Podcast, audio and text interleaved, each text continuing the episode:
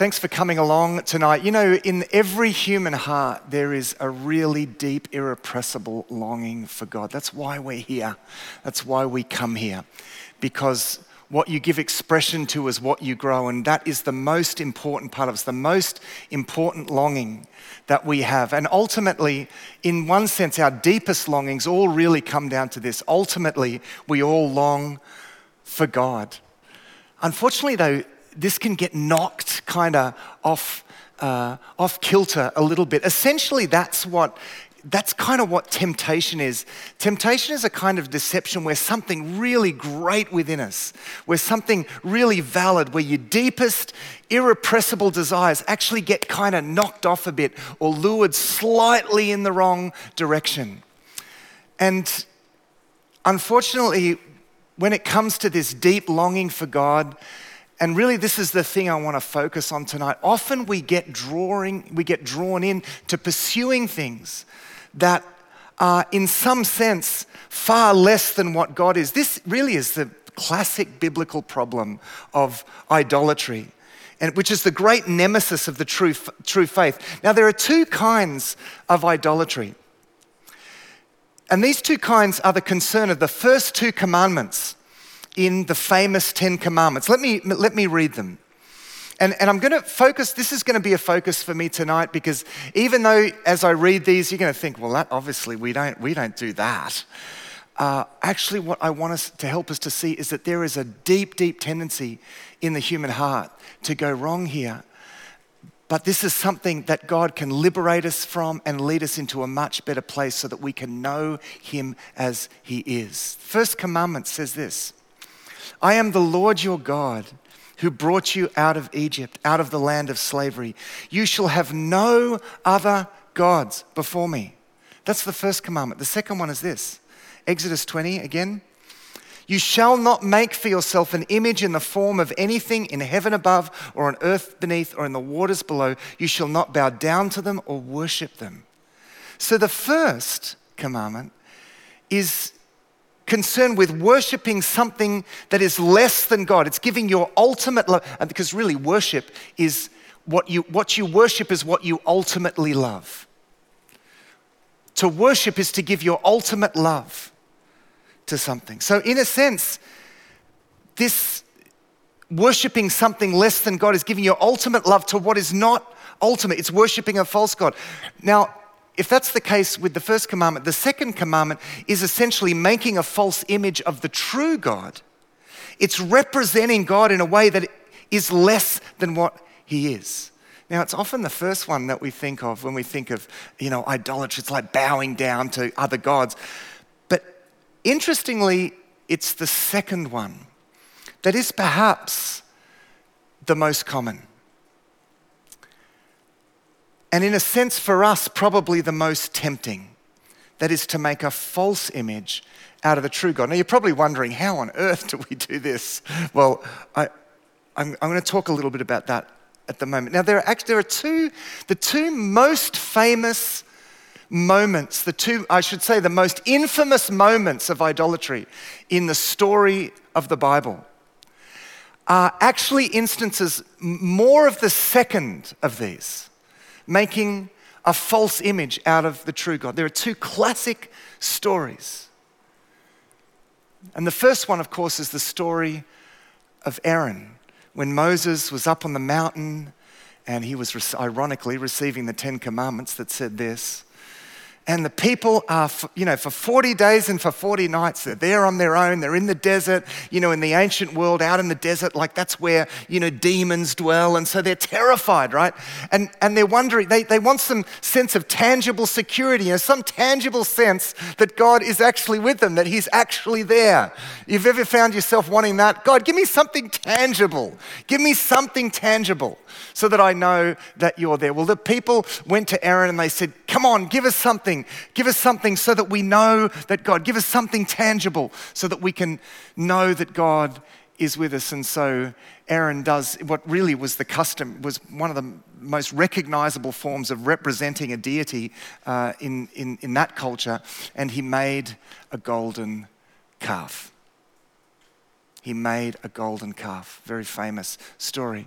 And he said, And it was said of that, he said, Hear, O Israel, are your gods. Hero Israel, is your God. He, was, it was, he wasn't actually intending them to worship another God. He was wanting to make something like an, something that would represent the God that brought them up out of Egypt. So he said, Hear, O Israel, is your God who brought you up out of Egypt.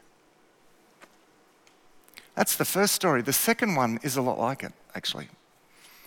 And this is the one that I'm going to focus on today. This is the story of Jeroboam.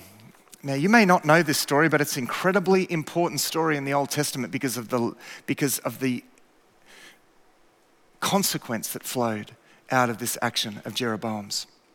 We go forward about 500 years from the time of Moses to when the 12 tribes of Israel are in the promised land. They became the great kingdom of David and Solomon. But at this point, they've been split in two uh, by a revolution that was led by Jeroboam against Solomon's son, Rehoboam. So there was now a southern kingdom with Jerusalem as the capital, and they were called Judah. They became known as the Jews. That's where that comes from.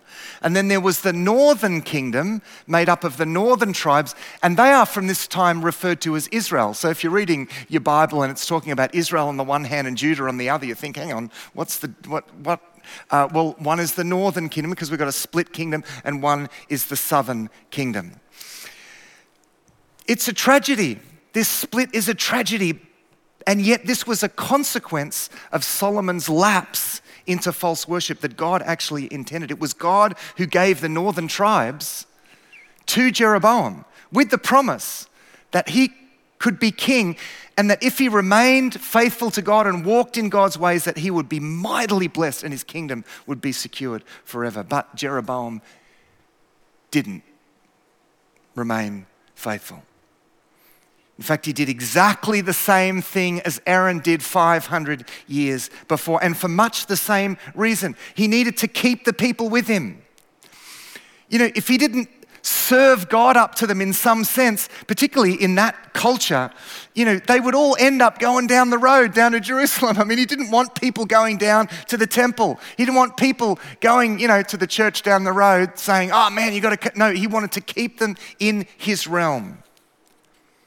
So he thought, well, I'm going to have to better the temple uh, in Jerusalem, which in one sense was kind of easy. Because if you went into the most holy place, which no one ever could anyway, the only thing that you would find there would be a box, a very pretty box, but a box with 10 commandments in it that told them not to make a false image out of the true God. In other words, there was nothing in there that could, nothing tangible that represented God. In, fact, it was at probably around this time, possibly, quite possibly around this time, under Rehoboam's reign, because the Egyptians came up and they sacked Judah, and it may well be at this time that the Ark of the Covenant was taken. Um, and at the end of this message, I'm going to tell you where the Ark of the Covenant is buried. No, I'm not going to do that. Um, uh, but that it was probably around this time. So actually, for a lot of Israel's history, if you went into the most holy place, there was actually nothing in there. And there's this classic story of General Pompey, the Roman general who conquered uh, Israel, who, conquered Judah, I should say, uh, then called Judea, in, the, in 63 BC. And you know, he's a Roman, and they had lots of different gods, and they depicted their gods in lots of different ways. And he wanted to see what the God of these people look like? Right, let's see what their God looks like.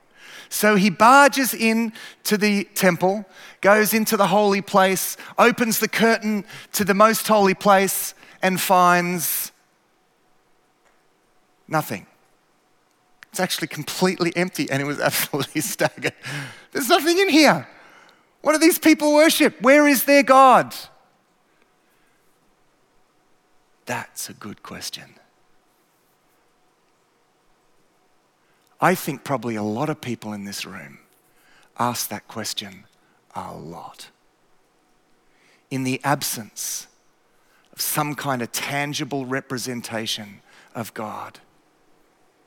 Where is God? Where is He?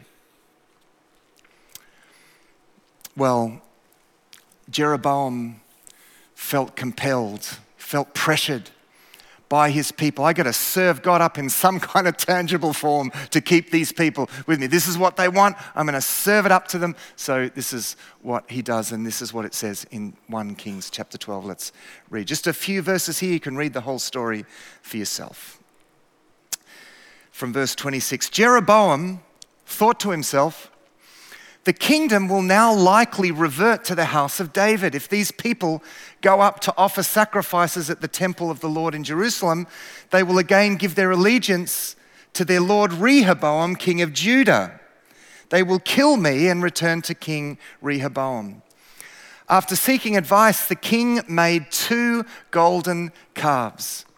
He said to the people, It is too much for you to go up to Jerusalem. Here are your gods, O Israel, who brought you up out of Egypt. Exactly what Aaron said. One he set up in Bethel and the other in Dan. And this became a sin. The people came to worship the one at Bethel, and they went as far as Dan to worship the other. And actually, to this day, you can go to the site up there in northern Israel. There's a picture here uh, of the very site where Jeroboam set up uh, the altar here in Dan. You can go to it. It's kind of haunting this site, given the significance of what went on here, given how disastrous this moment was. Well, this created a trajectory of pagan worship that would take hold across generations. And ultimately, this was going to lead to the downfall of the kingdom. Because, you know, people will always want a God that is smaller than the true God. Something tangible, something on hand, something user friendly, something that they can wheel out on demand, put in their pocket. Hero Israel, your God. There, here, here is my God. There is my God. People are always going to want that because otherwise our attitude is like that of Pompey when he walked into that into the most holy place. Well, where is where is God? There's nothing here. Have you ever, you know, have you ever tried to pray or you thought about God or, you know, and, and it's like, but there's nothing here. There's no one there. Have you ever felt like that? A lot of people come to that place. A lot of people stumble at exactly this point. And they get so caught up with what they see as the seeming absence of God. And I have so many conversations about this, and invariably I ask the question well, what is it that you're expecting? What is it that you're expecting to see? And it's always something. Now, I've spoken about this before.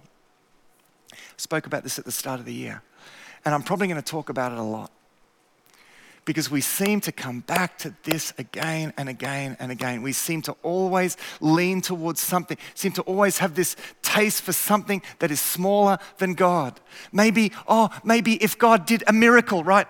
If, if God, but if, if God did the most amazing miracle, well, that would be great and that would be a miracle and we would celebrate that. But a miracle is a work of God, it's not God Himself. And God do, does do a lot of very tangible things. But you know what? Actually, talk about miracles, as I've said before, you are in the middle of the greatest miracle right now. Your very life, this universe, the very consciousness with which you are aware of what's happening in this room, that is a miracle. You're in the middle of it. It's unfolding, it's happening right now. It's just that we're kind of used to it, aren't we? That we forget how remarkable this actually is.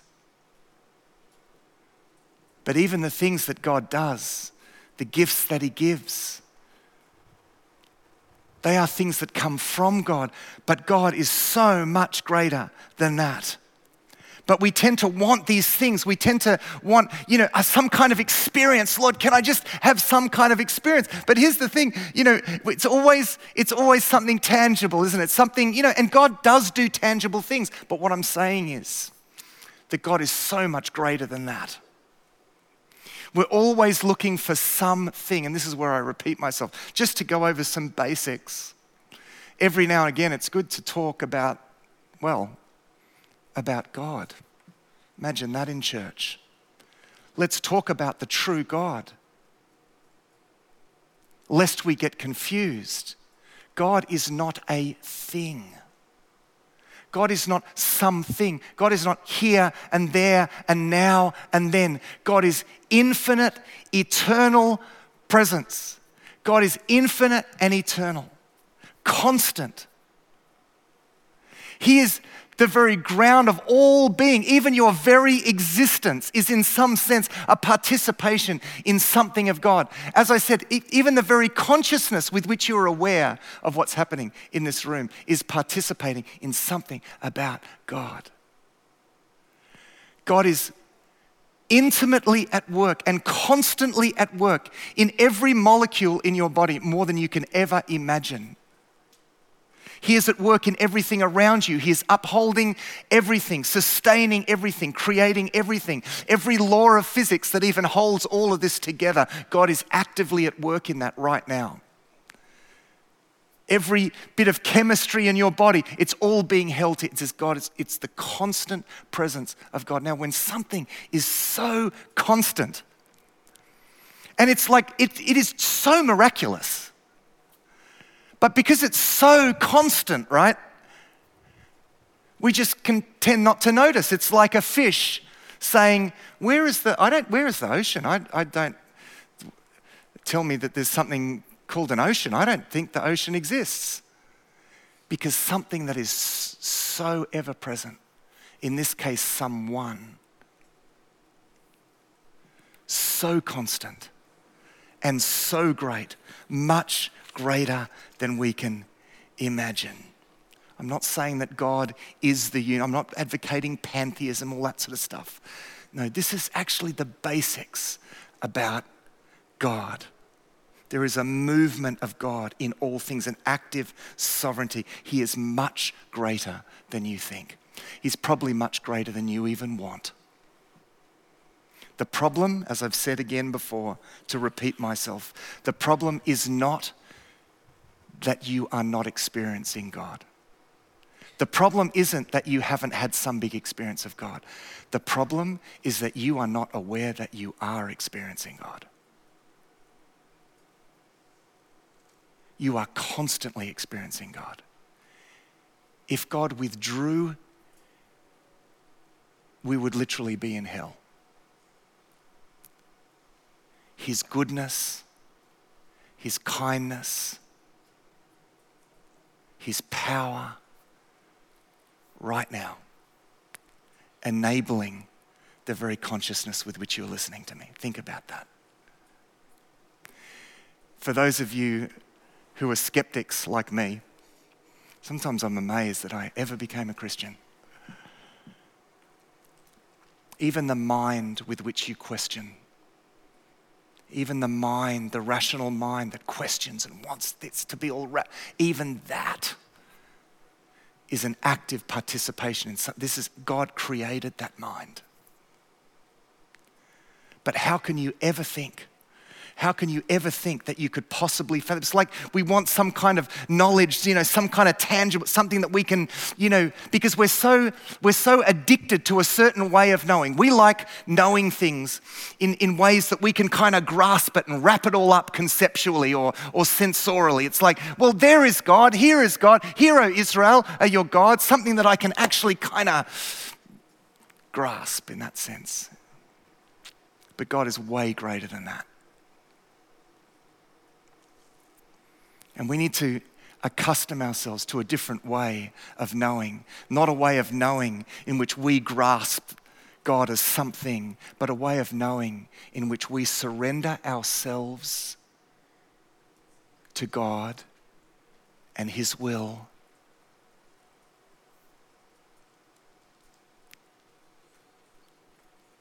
Where we become like, well, like those sponge fish. Talk about weird creatures we, we can know God like a sponge fish knows the ocean. Who's into SpongeBob? Hey? How good is SpongeBob? I've got a mate who thinks that SpongeBob is the best thing that was ever on TV. So I've gone back and watched a bit. I think that's an exaggeration. But still love SpongeBob. That's how we know God. Not as an object that's there or there or here or there or now and then.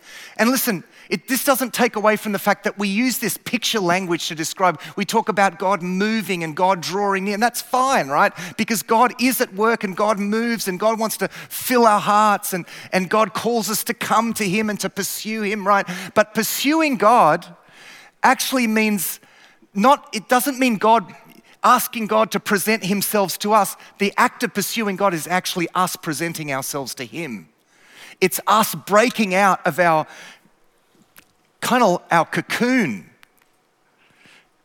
It's like we're these sponge creatures that have formed this crust around, and, and you know, we're meant, to, we're meant to absorb the reality of God. But instead, we're so, we're, we're so alienated.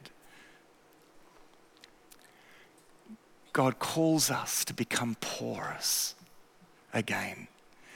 Because not only, and here's the good news, not only is God present in and around you more immanently than you can possibly imagine, but God's presence and is for you. God is for you and not against you. For those of you who don't feel worthy of God's attention and God's love, no, He is for you. He envelops you, not in displeasure and anger. No, He, he is calling you to find forgiveness and grace in Him.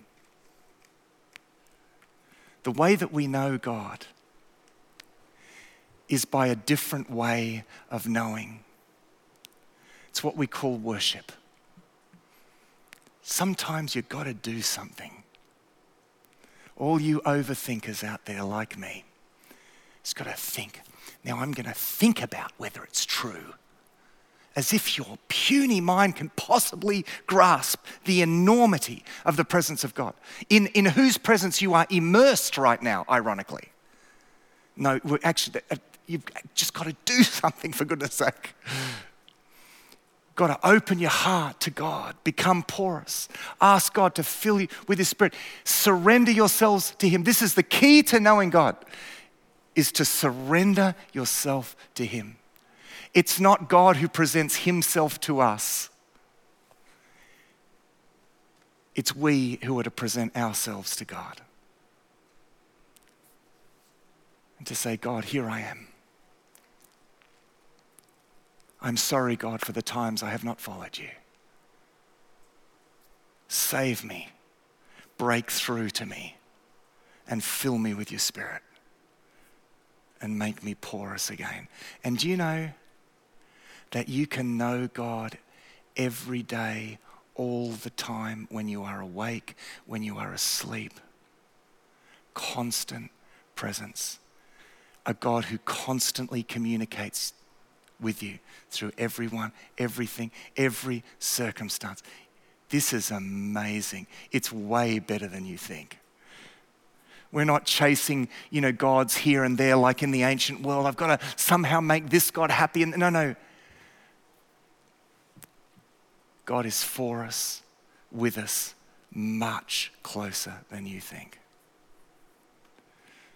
So tonight, as well, and I'm going to invite you to stand. I'm going to get uh, stand with me. I'm going to get the music team to come up. I'd like you to join me in a really important act of acknowledgement.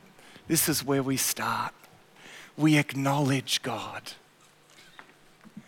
We acknowledge that He is with us because you can't think yourself to that point. You've got to actually do something.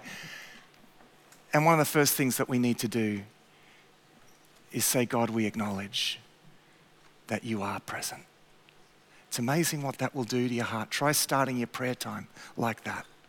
Not, oh, Lord, are you here? Or, or, or you know, I, or what, you know, the where is God kind of, what, what sort of God are you after there? No, you, you are immersed in God. What you need to do is acknowledge God, yes, you are here.